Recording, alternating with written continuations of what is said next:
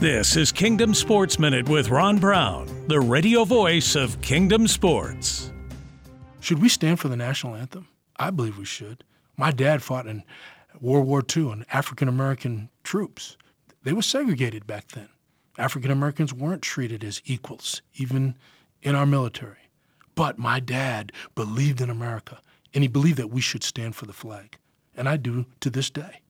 But we make a big issue about whether we should stand for the flag or not. But why, as Christians, are we not standing for biblical issues like biblical marriage or life in the womb? Why do we get strangely silent when that stuff comes around and we, we don't want to go public with it? Listen, God's not American. America's got to get with God. What makes us great is to make Jesus great. Stand for God and His Word. Visit kingdomsports.online